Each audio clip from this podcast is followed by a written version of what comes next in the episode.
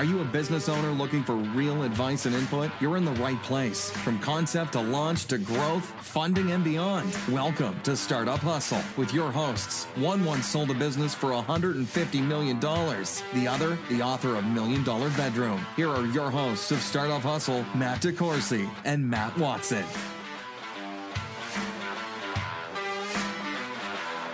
We're back. Another episode of Startup Hustle. Matt DeCoursey here with Anurag Patel, who'll be sitting in for Matt Watson today. Anurag, what's up?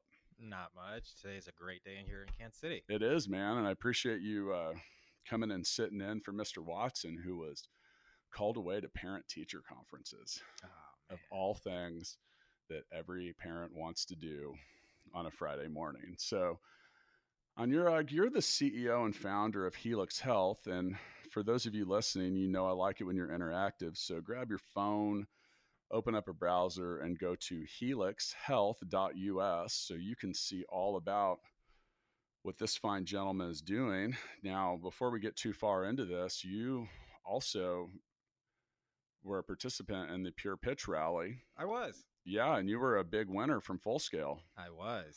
Yeah, so One uh, of the biggest winners. the biggest winner. Um, and if you scroll down in the, in our podcast feed, there is an episode that said 50k giveaway. And what we did at Full Scale was here in Kansas City. We participated for the second straight year in the Pure Pitch Rally, which is a pitch competition of sorts. And there's eight companies, but we gave away quite a bit of stuff. More than 50K.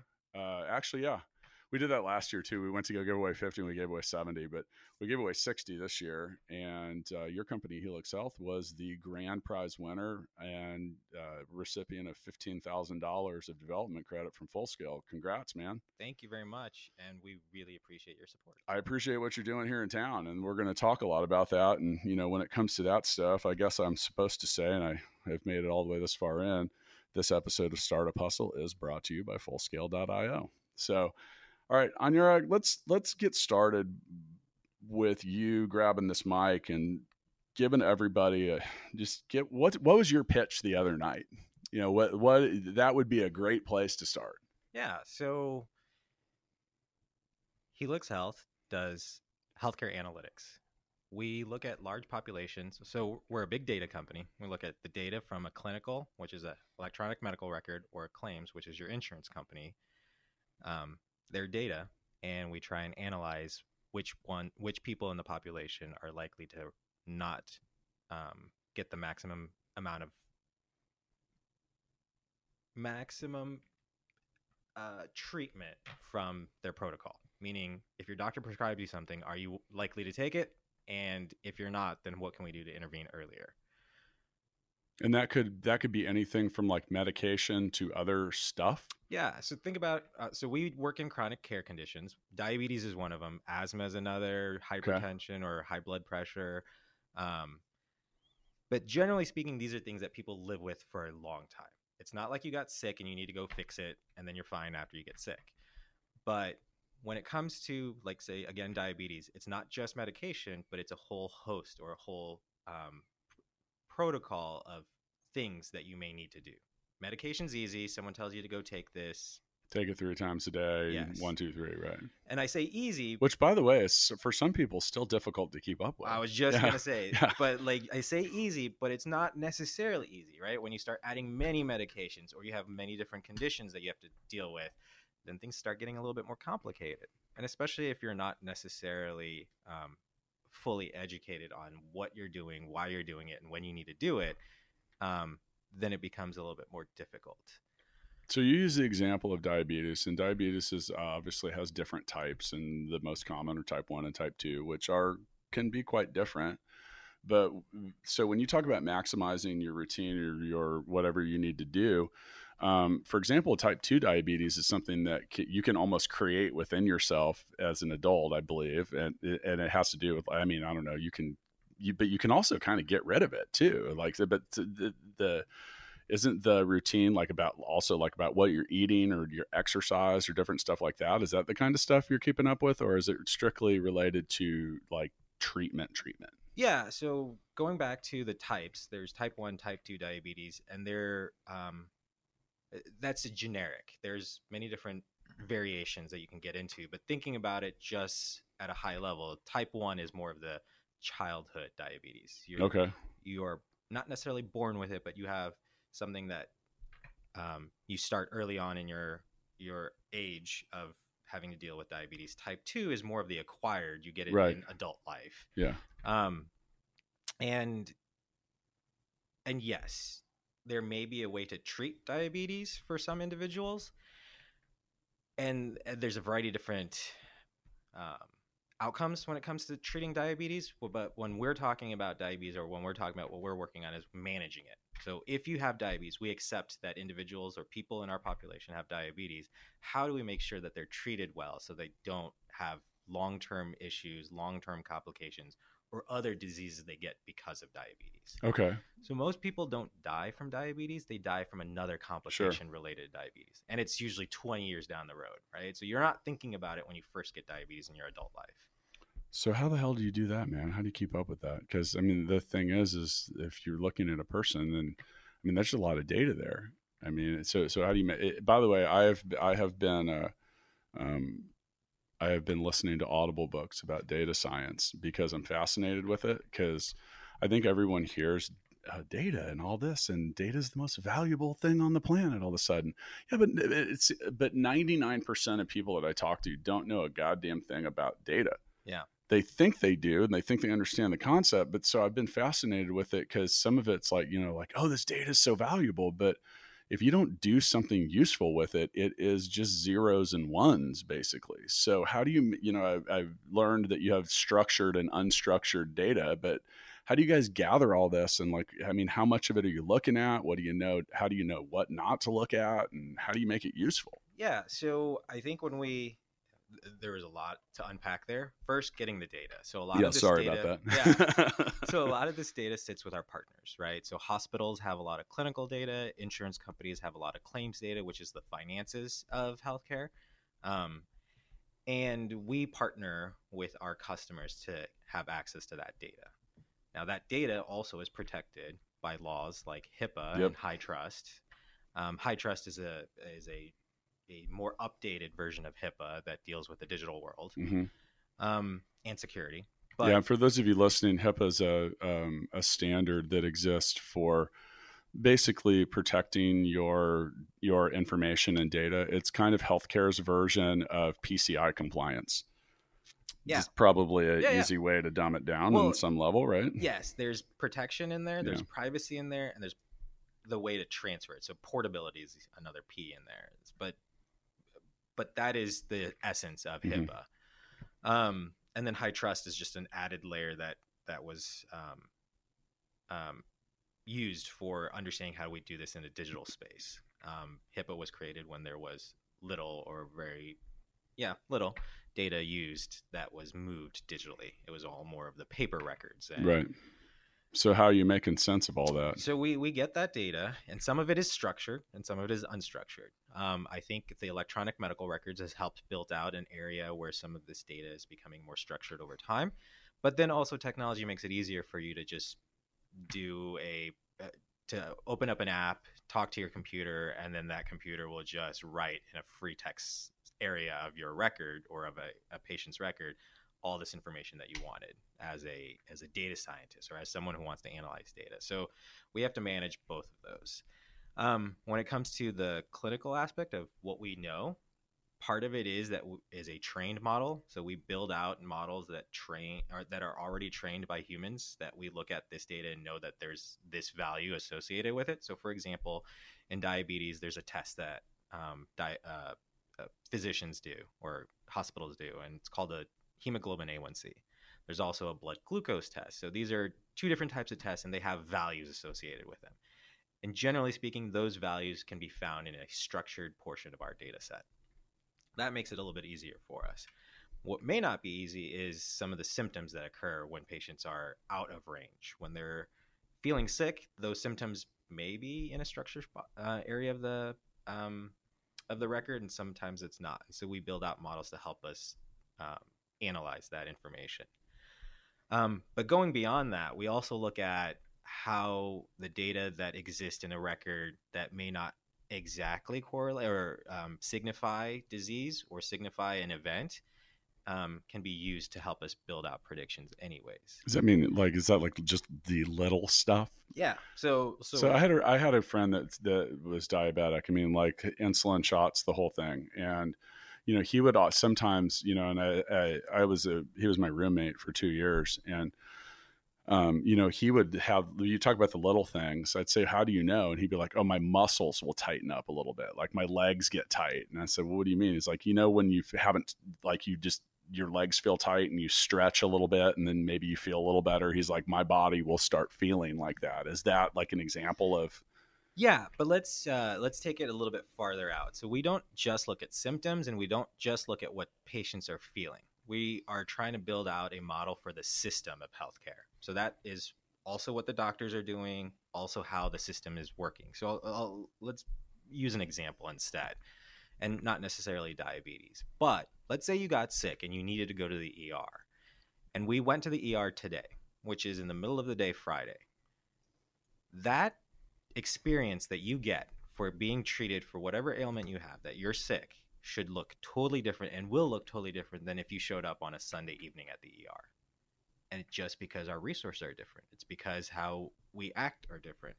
What doctors are going to be in the hospital are different, and what their support staff is going to be is different. Um, where you may even be, we're here in an office today in the middle of the day, but on a Sunday evening, you might be a little bit farther out from a hospital. Um, so we account for all of those factors to see if we can help build out a prediction on the likelihood of an outcome. Not necessarily if you have diabetes or not, but if you got treated for your diabetes, what is the outcome based on the environment?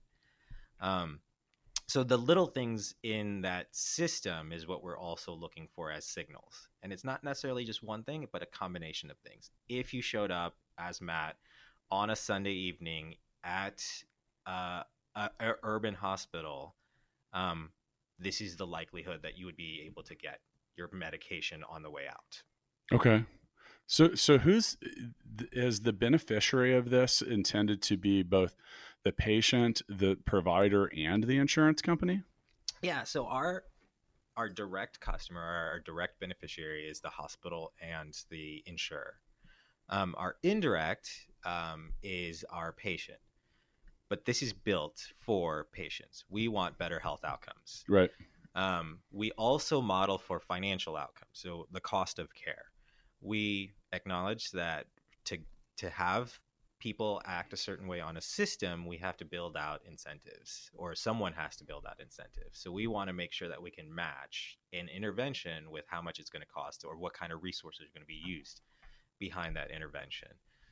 But the goal is always for better patient care.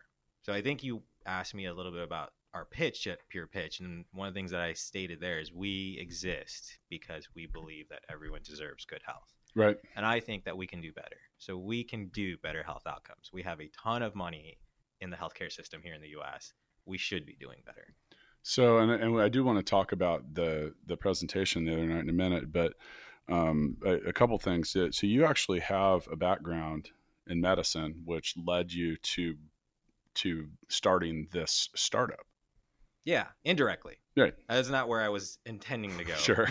I don't think I think 90% of the people I know that have a startup eh, on some level started it accidentally. It might not have been that might not be the best way to put it, but it kind of is. Yeah. yeah. I mean, it, so yeah, so I grew up in St. Louis, but I actually on the way here passed up one of my childhood homes. So early early on, I want to say when I was in kindergarten, my our family lived right here on a small house in on Ward Parkway. Okay. Um, but eventually we ended up moving to St. Louis, and I went to um, elementary school, middle school, and high school there, and then came back here to Kansas City to go to medical school at UMKC. Um, but I didn't pursue a residency and didn't um, practice as a physician. I ended up looking at a, a number of different opportunities to try and see if I could solve some of the problems I had in medicine while I was there. Didn't know that's what I was doing exactly when I was starting down that process, but I went into research, went into um, healthcare administration, um, and then also eventually ended up working in startups to figure out what technology looked like for um, healthcare. Right, and that's actually where um, I've been exposed to you over the last I don't know year or so. Is uh, you are a very active participant in our local startup community um, through the Kansas City Startup Foundation and other stuff. So that's fair to say, right? Yeah, I think so. All right. So the other night at the and you know the the Pure Pitch rally is interesting. Did you go to it last year? I did not. Okay, so you you were flying blind into this thing on some level. Now, um, I think this is interesting, um, uh, and, it, and it's definitely topical because well, so you had you had to apply to this, Yes. And you were selected from a pretty large group of companies. And there's a lot of stuff like this out there. So I want to structure this around. We'll we'll tell we'll let you tell the story of of that. But there's a ton of stuff out there that can help move your startup forward and stack up some interesting resources for you. But you have to take the initiative to get involved with these things. Absolutely. Right. So, what made you want to, or how did you even find out about that? What made you want to sign up for it? I think this is one of those valuable um, parts of being in Kansas City. We have a great network. We do. Where, where we help support each other, we help um, engage each other, we help educate each other. Um, I think that is an incredible asset for the ecosystem in Kansas City as far as startups go, small businesses go, or even just the education around tech here in KC. Yeah. Um, so as far as like getting to know or being a- aware of Pure Pitch, I'm not quite sure exactly that moment, but it had to have been through a colleague or another friend. Um, I also lean on my team, so there's four of us um, in in um, in Helix, and I think one of the individuals was asking me, "Hey, do you know about Pure Pitch, and should we be doing this?" And I said, "Oh, I do know about Pure Pitch, and I don't know when the date is, but we should be doing this." And it, that's that's how the ball started. But yeah, we we had to put in our application. Um, I think from there it was just a whole selection committee. But Did the committee, did they coach you on, on, did you catch any coaching on giving the presentation or anything like that? we did. So Yeah. after we didn't get any feedback or coaching before our application, our selection. Yeah, but right. afterwards, yeah, the our cohort, Once the, once the finalists are selected, they, yeah. yeah, our cohort goes through three different coaching slash mini accelerator programs. But the first one was for um, coaching on, or sorry, on pitching. Um, and then there's two more. There's going to come after the Pure Pitch Rally. had In, in the past, uh, so this was the fourth year of this, but in the past, they've actually had a couple of people that didn't make it past pitch coaching. oh, really? like just like hey you know like well because they don't want to put you up there and we'll talk about that for a second because you all right th- this is this is a pretty exclusive event it's invite only and realistically there's 200 people in that room and it's a pretty all-star cast when it comes to our city i mean eh, that's fair to say right Yeah, there are people in government. There's people in large companies. There's Media. There's media. yeah i was joking i was like we should get a few more photographers in here because there was like eight of them running around like Yeah. taking pictures and doing video and stuff but um, the way this is set up and i meant I- you know i mentioned we give away a we're one of the larger sponsors of it and we gave away $60000 we've given away technically in the last 12 months we've now awarded $130000 worth of credits to last year and this year Oh, yeah. yeah t- I mean because it was we're that close to the event still but um so the other thing that they do is karen fenaroli uh, who's the sponsor and she runs fenaroli and associates once again 50k giveaway if you want to go back and listen to the episode where she came in and talked about this but she does a really great job of getting people that come in and they are the quote sharks and by the way watson wore a shirt that had a shark barfing a rainbow with a cat with a I gold know. cowboy hat on it. And there's a picture of him with the Kansas City mayor wearing that. We will post that on Instagram. So go to at Startup Hustle Podcast. I might just leave that at the top of the feed, like just post it over and over again, so no one has any hard time a hard time finding it. But Yeah, that shirt was awesome. Yeah. I especially appreciated the the rainbows. Yeah, yeah, it was. Uh, he came How in my office and he was like, "So I've got my shark shirt on," and I looked at it and I was like, "Wow, Matt, you do you." But it was pretty funny. So with that, the the quote sharks that come in, they all give away a thousand dollars cash, and they and they give it they give it away after the pitches to the companies that they choose. And I think there was probably like forty or forty five of them this year. I think there were at least. So and you won quite a few of those checks too, didn't you? We did. We won. Um, I can't remember the exact number. It was like it was- probably eight to ten. No, it wasn't that high. It wasn't- I it wasn't? I wish it was, but there were many. I think there were three healthcare related, or Right. we'll put them in the same bucket. Sure. They're not um, startups, and I think there were many times when an investor got up and said, "I want to do this, but I'm going to Yeah. do that.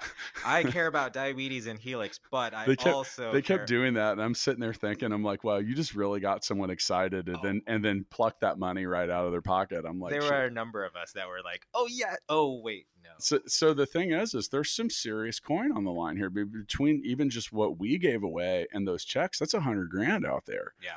And so they go through, and each one, each person award, you know, says, "Hey, this is who we're giving the award for." Now, back to the the caliber of the folks that are there. I mean, these are people that own big companies in town. They're they're hitters, and with that, other guests.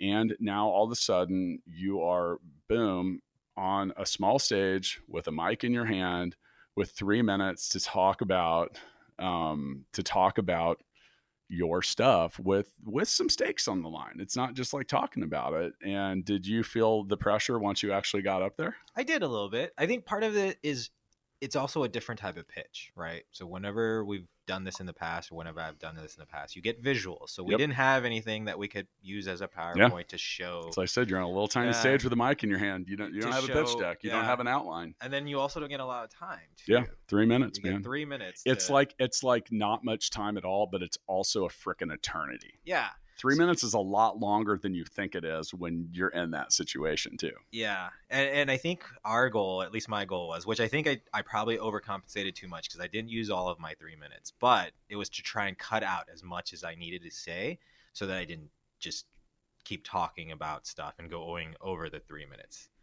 Um, but yeah, it's really hard to talk about your company, talk about the landscape, talk about what why it's an issue, talk about yourself. Um, talk about how people can help you all in three minutes. was the advice that I gave you prior to that. Do you remember that, like a week earlier or something? I, I gave you the advice. I said, "It's not a, it's not an investor pitch. You have to tug on the heartstrings of these people. Yeah. And, and that's what happened, right? Yeah. There were so many people in the Yeah. room that were, um, They don't care how you generate revenue. They don't care if you have traction. It's all about the heartstrings. yeah. Can they, can they personally connect? Can they many connect of to it? Yeah. personally connected with their, their younger Youth. lives, right? True. Their youth. They, I grew up on a farm, therefore. Yeah, well, and, well, let's talk about that because one of the one of the companies, uh, Libby Martin at Calvin Technologies, this which is, is, a new word to me. Calvin. Yes. Yeah, I well, us too. We were like, "What the hell is this?" But she won a lot. Yes. like a whole lot. We gave her a, a, a different tier of, of reward. We gave them seventy five hundred bucks, but it was to help cattle. Yeah. Like, uh, and you know, apparently a lot of cattle during the birthing process die. Um, and uh, you know, there's someone, but a lot of the people you talk about going back to their childhood. That's what I said. The heartstrings. Like, I Yeah. grew up on a farm, and Yeah. this makes sense. I got it. I saw our cow die. It was heartbreaking, you know, and just like, like, wow, okay Yeah. But yeah, so it's a different kind of pitch. But um, and now here's the thing: is this year was was better. Last year, um, there was a couple people that that um, I don't, for lack of a better word, they kind of choked the presentation a little bit because it's it's a it's a it's a pressure spot. You know, like you're all of a sudden, and and you know the reality is is most people would rather die than give a speech publicly. My wife is in that boat. Like there is a bigger fear of public speaking in the world than dying. yeah. And and Well- yeah. I, I don't know if I'm in that boat, but I do dislike it. Okay. I speeches are a little bit harder than like teaching, let's say. Sure. So if I needed to tell a large group of people what I was thinking or tell them about our process, it's easier. But if I needed to like do a speech, it's a little bit harder because then you have to get in the minds of your audience, talk or think about how they relate to you um, or relate to this, and then meet them at that that level. And sometimes teaching, I don't know if I necessarily do it that way. I try and bring them to what the content. it's it's is. also different when there are stakes on the line. Yeah, like when you're teaching, you're just you're teaching a class and you're the expert, and you know, like it's different when like okay, if I get this right and I really crush this, I might actually put a large amount of money in my company's bank account yeah, or something like that. And I think that that just kind of dials up the pressure. Um, yeah, the, you can tell when some people give the presentation. Now, I always like anytime I talk about fear of public, I am not afraid to speak. I spoke right after you did, actually, a few mm-hmm. minutes, and I had three minutes as well. Yeah, same crowd, and you know, literally, like I didn't have any preparation for that because we didn't know who we were giving away money for to. Yeah. And but did you have anything on the line?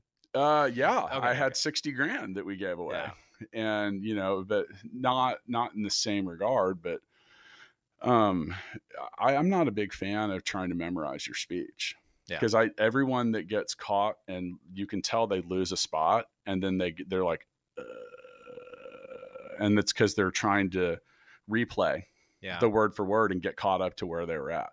So I, I I can tell that's what's happening. Anytime I see someone uh, giving a, a, a, presentation publicly and they they get caught, they kind of get off kilter and you know, like my recommendation is rec- uh, think of like five words. Yeah. Those are your those are your starting spots. So it's just like a set list for a band. They have like the songs written down and then they play them. So if you can it's so much easier to remember five words than it is to remember a whole entire speech. Yeah. I I, I think I do poorly if I'm trying to memorize a speech. Yeah. yeah. And I do better if I have like yeah things or five things. S- same, similar, yeah, yeah, yeah, and because that way, if you get off track, you you kind of working your way down that list. It's way easier to put yourself back and not be like, because that that ten seconds, and you see that you yeah. see it. It happened to a couple people, and it's the reality. But that's, I mean, that's always my advice. And some people just, I don't know. Yeah, I, but I, I, I am excited and proud of the rest of our group like, they, they, did great. Awesome. They yeah. did great last year. The presentations were a little, a little. There was a couple rough spots in yeah. there for and and some of the people, and I don't know if you,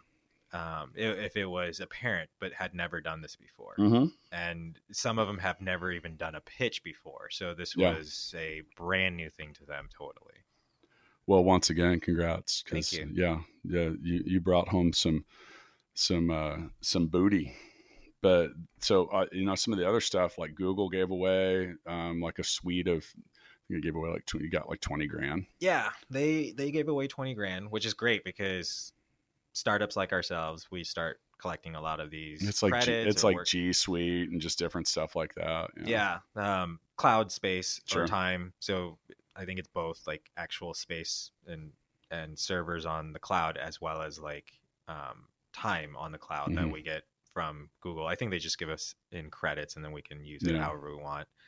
Um, we and actually you something... won't use 20 grand worth because it'll have like a two year limit and you'll get through like 1200 bucks. No, like, we oh. will. Oh, so, will. so, so we're, we're actually building out our tech so that we can, we also got similar credits from AWS. Mm-hmm. Um, that, that was something that we just finished right before Pure Pitch. So we were in a Amazon Web Services Accelerator earlier this mm. year that finished um, end of September, and we went to Amazon headquarters. So I didn't, but one of our co-founders did, and pitched to Amazon, and then I, we ended up winning third place, got a bunch of credits.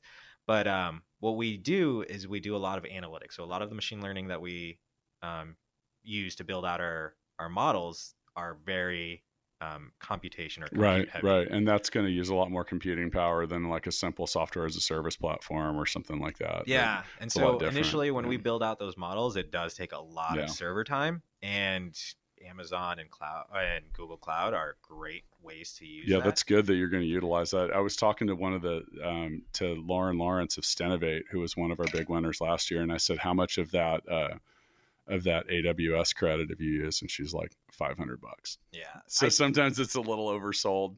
I think we will be able to use all of it. I have a complaint with that because you give away sixty grand and then Google stands up and they're like, "We're giving everyone twenty thousand bucks," and yeah. it's not. I guarantee not you that across all eight companies, it will come up to. Well, you might use the credit, and then all the rest of the folks will be a little lower. So I've, I've, I've I continue to complain about that. Yeah. But, that's okay. I, I still think it's awesome that people are stacking that stuff up. And why, let's give a shout out real quick because if you're in Kansas City, um, one of our uh, uh, start, I think it was episode 50, uh, Startup Hustle alumnus Donald Hawkins has started a group called Casey Collective, and they are here to help your startup get free stuff. Yep. If you're a founder, yeah. you should go to caseycollective.org, I believe yeah, it is. caseycollective.org. Um, apply. Um, and and they and what they've done is they've taken the effort to establish relationships with places that'll give startups free stuff. Yep. And I think beyond that, and there's a, great, a, big list. I was going to say there's yeah. also there is a big list of perks, but beyond yeah. that, there's a great network. So yeah. I'm part of the collective, um, but just being able to get some of the um, educational programs that they put together, yep. talk to each other. We have a network, a chat net or chat group that we can sure. throw stuff out to. Say, hey, I'm I'm working on this. Have this problem. Has anyone solved it? Um, so yeah. let's get back to machine learning and predictive analytics. Yes. And like, so this is something you hear a lot. I just got back from TechCrunch, and I think that every place we, every you know table we stopped at, you know, my algorithm. That was our joke when we were leaving. Yeah. Like, no matter what, it was like you know we were at the airport trying to decide what we what what uh what sushi we wanted and yeah. i was like i'm bu- i'm currently building an algorithm that will help me decide which sushi plate i want because it was kind of a joke because yeah. like everybody is you know was saying that. Now machine learning is is broad. Yes. it can be very simplistic and it can also be remarkably complex. Yeah. So with what you guys are doing you mentioned needing computing power in the cloud that there's a level of complexity because there's all these comparisons and all this data and all this stuff. So for those that i mean let's talk just machine learning in general, what can you give us an overview of and how you're using it? Yeah, so I think I think the the way that we apply and discuss it in healthcare and the way that we leverage machine learning is a great um, or is a we, we knowing the differences would help as to why we would use machine learning in our well let, us what is machine learning as you define it so I know that's that. I know that's a that's like a thousand miles wide of a question, but yeah. Um. So, uh, so I think there's ways. Let's call them processes instead of even mm-hmm. algorithms. There's ways to determine certain knowledge. Um, when we've done this in the past, we meaning the collective we, and when we talk about healthcare, there's a very deterministic approach to understanding something, right? Like you want to look at a piece of data or a value and associate or attribute a a knowledge or an insight to it. So it's easy whenever you're you're recording data in a very specific spot that's only recorded for that, right? So let's say blood pressure in this case.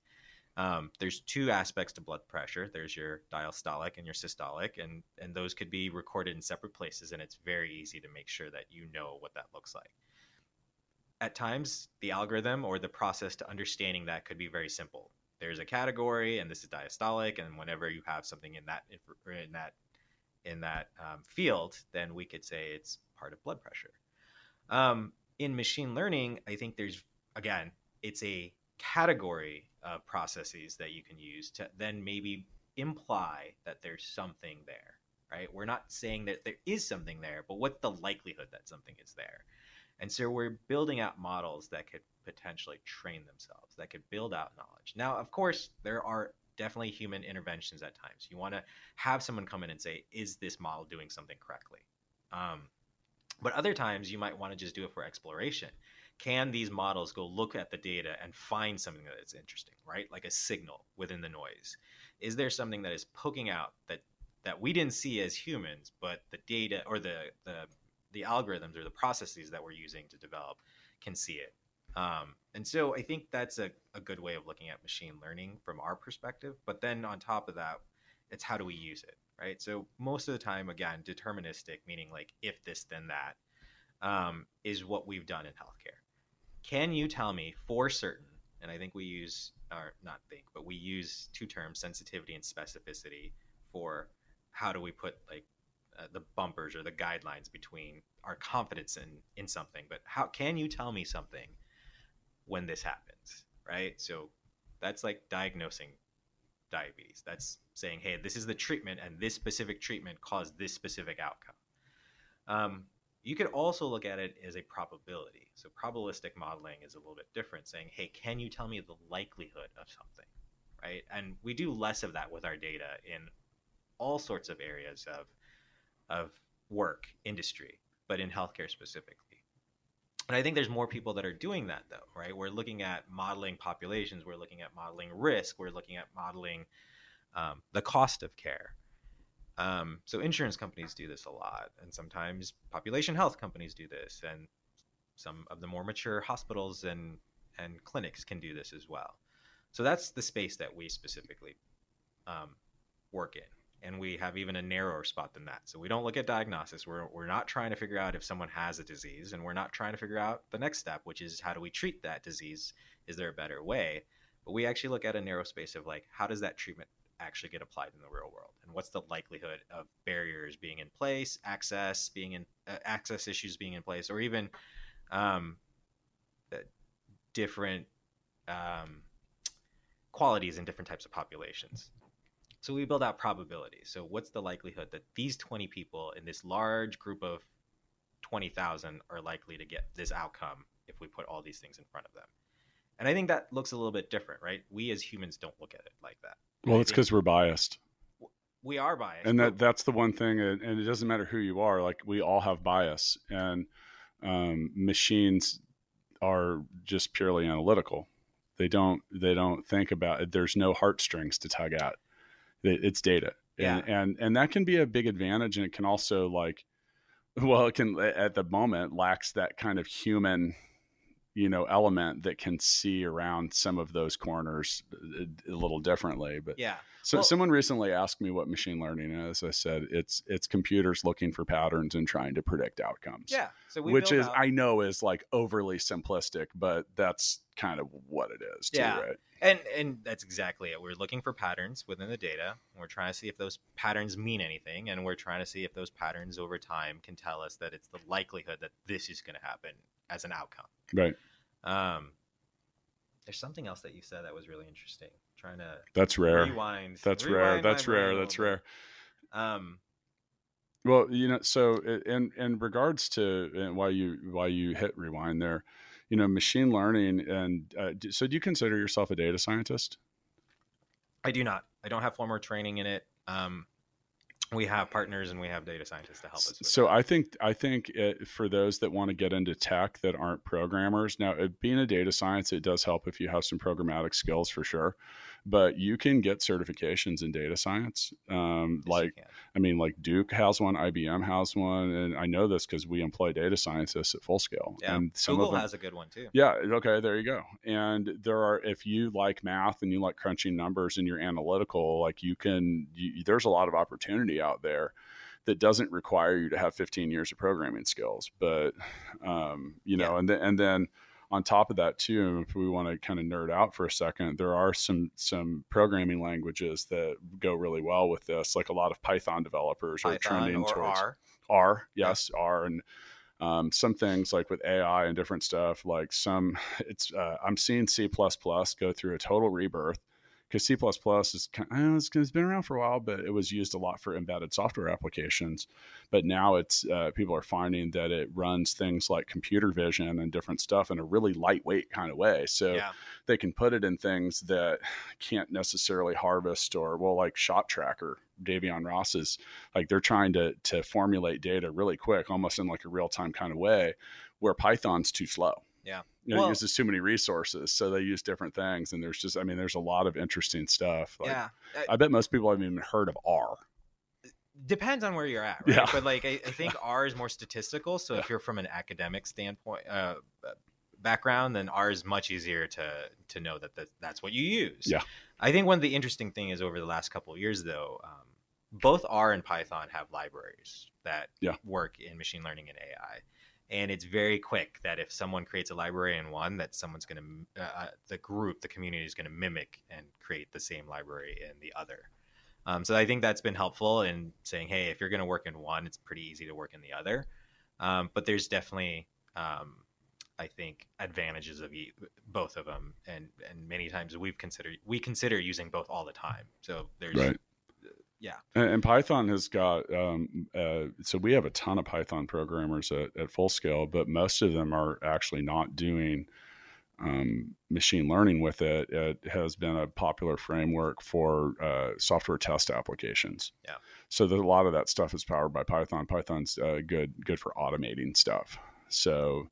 Um, and that is like on us that I mean, uh, senior test automation uh, programmer is it needs every bit of experience that any senior developer has. That's complex and different Yeah. stuff. So it's uh, it's fascinating. I'm I'm a I'm constantly trying to figure out anything like anything repetitive deserves to be automated Yes, because they're always the task that people are like, well, are, are machines and AI going to take over our jobs? They, they might take over the jobs that no one wants to do.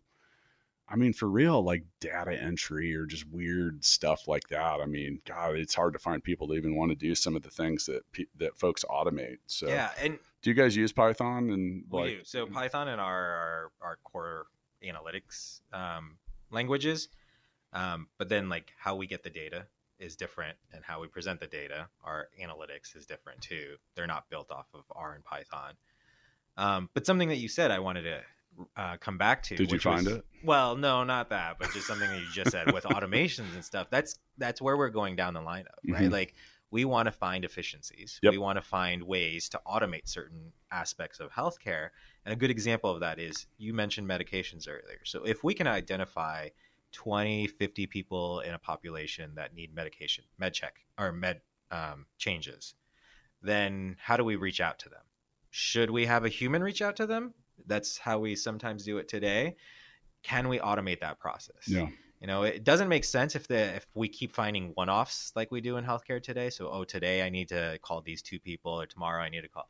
But if I could find 50 today, the- right off the bat, why not just find a tool that can automate that process? Find a tool that could figure out which which of those 50 would prefer text messages, which of them would prefer email, and which of them actually need a phone call. From then, the question is from even a human because we have really great tools today. Scary Google, Yeah. um, that can call. Are you talking like the AI? Dude, I was playing that for Breland, our show producer, when we were out in San Francisco, and she was like, "Wait, that's a computer." Yeah, Google it, the uh, Google AI chatbot that made a phone call, and I mean, it's scary real. Yeah, it's, I think it's called Duplex, but on the back end, I was the the tech side, but like uh, from a It's consumer cool. standpoint, It's it cool. it's cool, and also you're kind of like, "Whoa!" Yeah. Like, because I wouldn't have known. Yeah, I wouldn't have either. And it really like it, it. It's even it even does things like it's like, um, uh, hang on, yeah, hang on a second, or um, let me. uh, yeah, and I like how they really challenged it. Like they had the thing call, um, I think it was a Chinese restaurant, and the lady that answered the phone had a really heavy accent. I mean, I was having a hard time understanding what she was saying, but Yeah. it it didn't, and figured it still out. Got, It- yeah. yeah, it still got through all of the and it, it, um, it threw it through a, a strange question. It was like uh, it something like, "Hey, I want to make a reservation for seven people for Tuesday," and she was like, "Well, for what time?" And for, for five o'clock, and she's like, "Okay, you don't need a reservation on those days when you have less than eight people." Yeah, And he's like, "Oh, so I can just show up at five, so we can just walk in." You know, it's like, "Wow, like that's really That intuitive, really and that's good. complex. That's Yeah. tough, dude. That's tough." so, So- so just caveat that's that's Google AI, that's big AI, right? Yeah. most people don't do that. Wait, we don't have the resources that Google has. No. so, so wait, Helix Health, which by the way you can find at helixhealth.us. You're you're not working with those kind of resources yet. No, not yet, or not that. Yeah, not that. we need to get around. We need to no, get we fix that. You know, I, I was uh, one, another startup hustle alumnus, Neil Sharma, who's the founder of DEG. Um, He Mhm. owns a service company, much like we do at Full Scale. And I was talking to Neil about it, and you know, why do tech companies have the this just sick valuation compared to like a service company, which doesn't have the same? It's because software shows up to work every day. You talked about like how do we notify people? Well, that's not very scalable because if you're having to notify people, and then other things too is like if that thing triggers all of a sudden you've got like 1,500 contacts you need to make, that could take days. Yeah. And you can't just scale your notification quote notification team up to 10 people and then back down to one. It's difficult. So that's where, and you know, with what you guys are doing, once again, I commend you for trying to do anything that lowers the cost of healthcare. I mean, Matt Watson was on Facebook today bitching about that Yeah, because you know both at full scale and at stackify we provide really great healthcare for our employees and dude it's expensive i don't even go to the doctor i think i would honestly be better off to just pay cash like it would probably be cheaper unless i get hit by a car or something like that so but it, it, could be. yeah. I, I think part of the problem is that every time costs go up, insurance goes up, then Yeah. insurance goes up, then prices go up, it's it's and it's something that someone needs to figure out Yes. And then also too, like you mentioned every at the very beginning, that everybody deserves good healthcare. Well, I I feel everybody deserves healthcare too. Like, and and figuring out a way to make that more affordable is going to make it a lot easier for because I mean, what is like a quarter of the country doesn't have it. A good and, portion, yes. Yeah, it's pretty high. And, and I think even you know, more sad is like children don't have it. Yeah, and that's the know? thing is like in the end, like you know, I mean, it's just kind of a a human thing, and you know, I take that global uh, citizen approach. All right, so as we finish the episode, we we have recently we have now named this the Founders Freestyle. So you get to say whatever you want, dude, and I'll give a quick reply, and then we're off to do whatever it is that we do. Talk about how you're going to use this fifteen thousand dollars worth of credits. But yeah, the mic's yours, buddy. Um, let me split it off then. Like I'll tell whatever I want to say. It's your is... freestyle, dude. You can do. You can literally rap right now if you want. I mean, it's up to you. I it's a freestyle. I, I, know I can't either, but it's um, a freestyle. I'm super excited about the work that we do. I think that I agree. It's not necessarily just healthcare, but I believe everyone should get good health. Everyone deserves good health. Healthcare happens to be one of the avenues that we um, spend a lot of money in here at the U.S. I think that we could probably do better in that space, and and we come in, we as Helix Health come in to fix a piece of that, which is that we can use data to build out insights to help the entire system be a little bit more efficient. And part of that can we cuss on this? Yeah, fuck yeah! All right, well, especially say, during the freestyle. So, so there's you can do whatever you want. you can literally like take over the station right now. There's a couple of assumptions that we make is we don't believe in shitty patients and we don't believe in shitty physicians or clinicians, but we do think that the healthcare system is pretty shitty, and we need to fix that.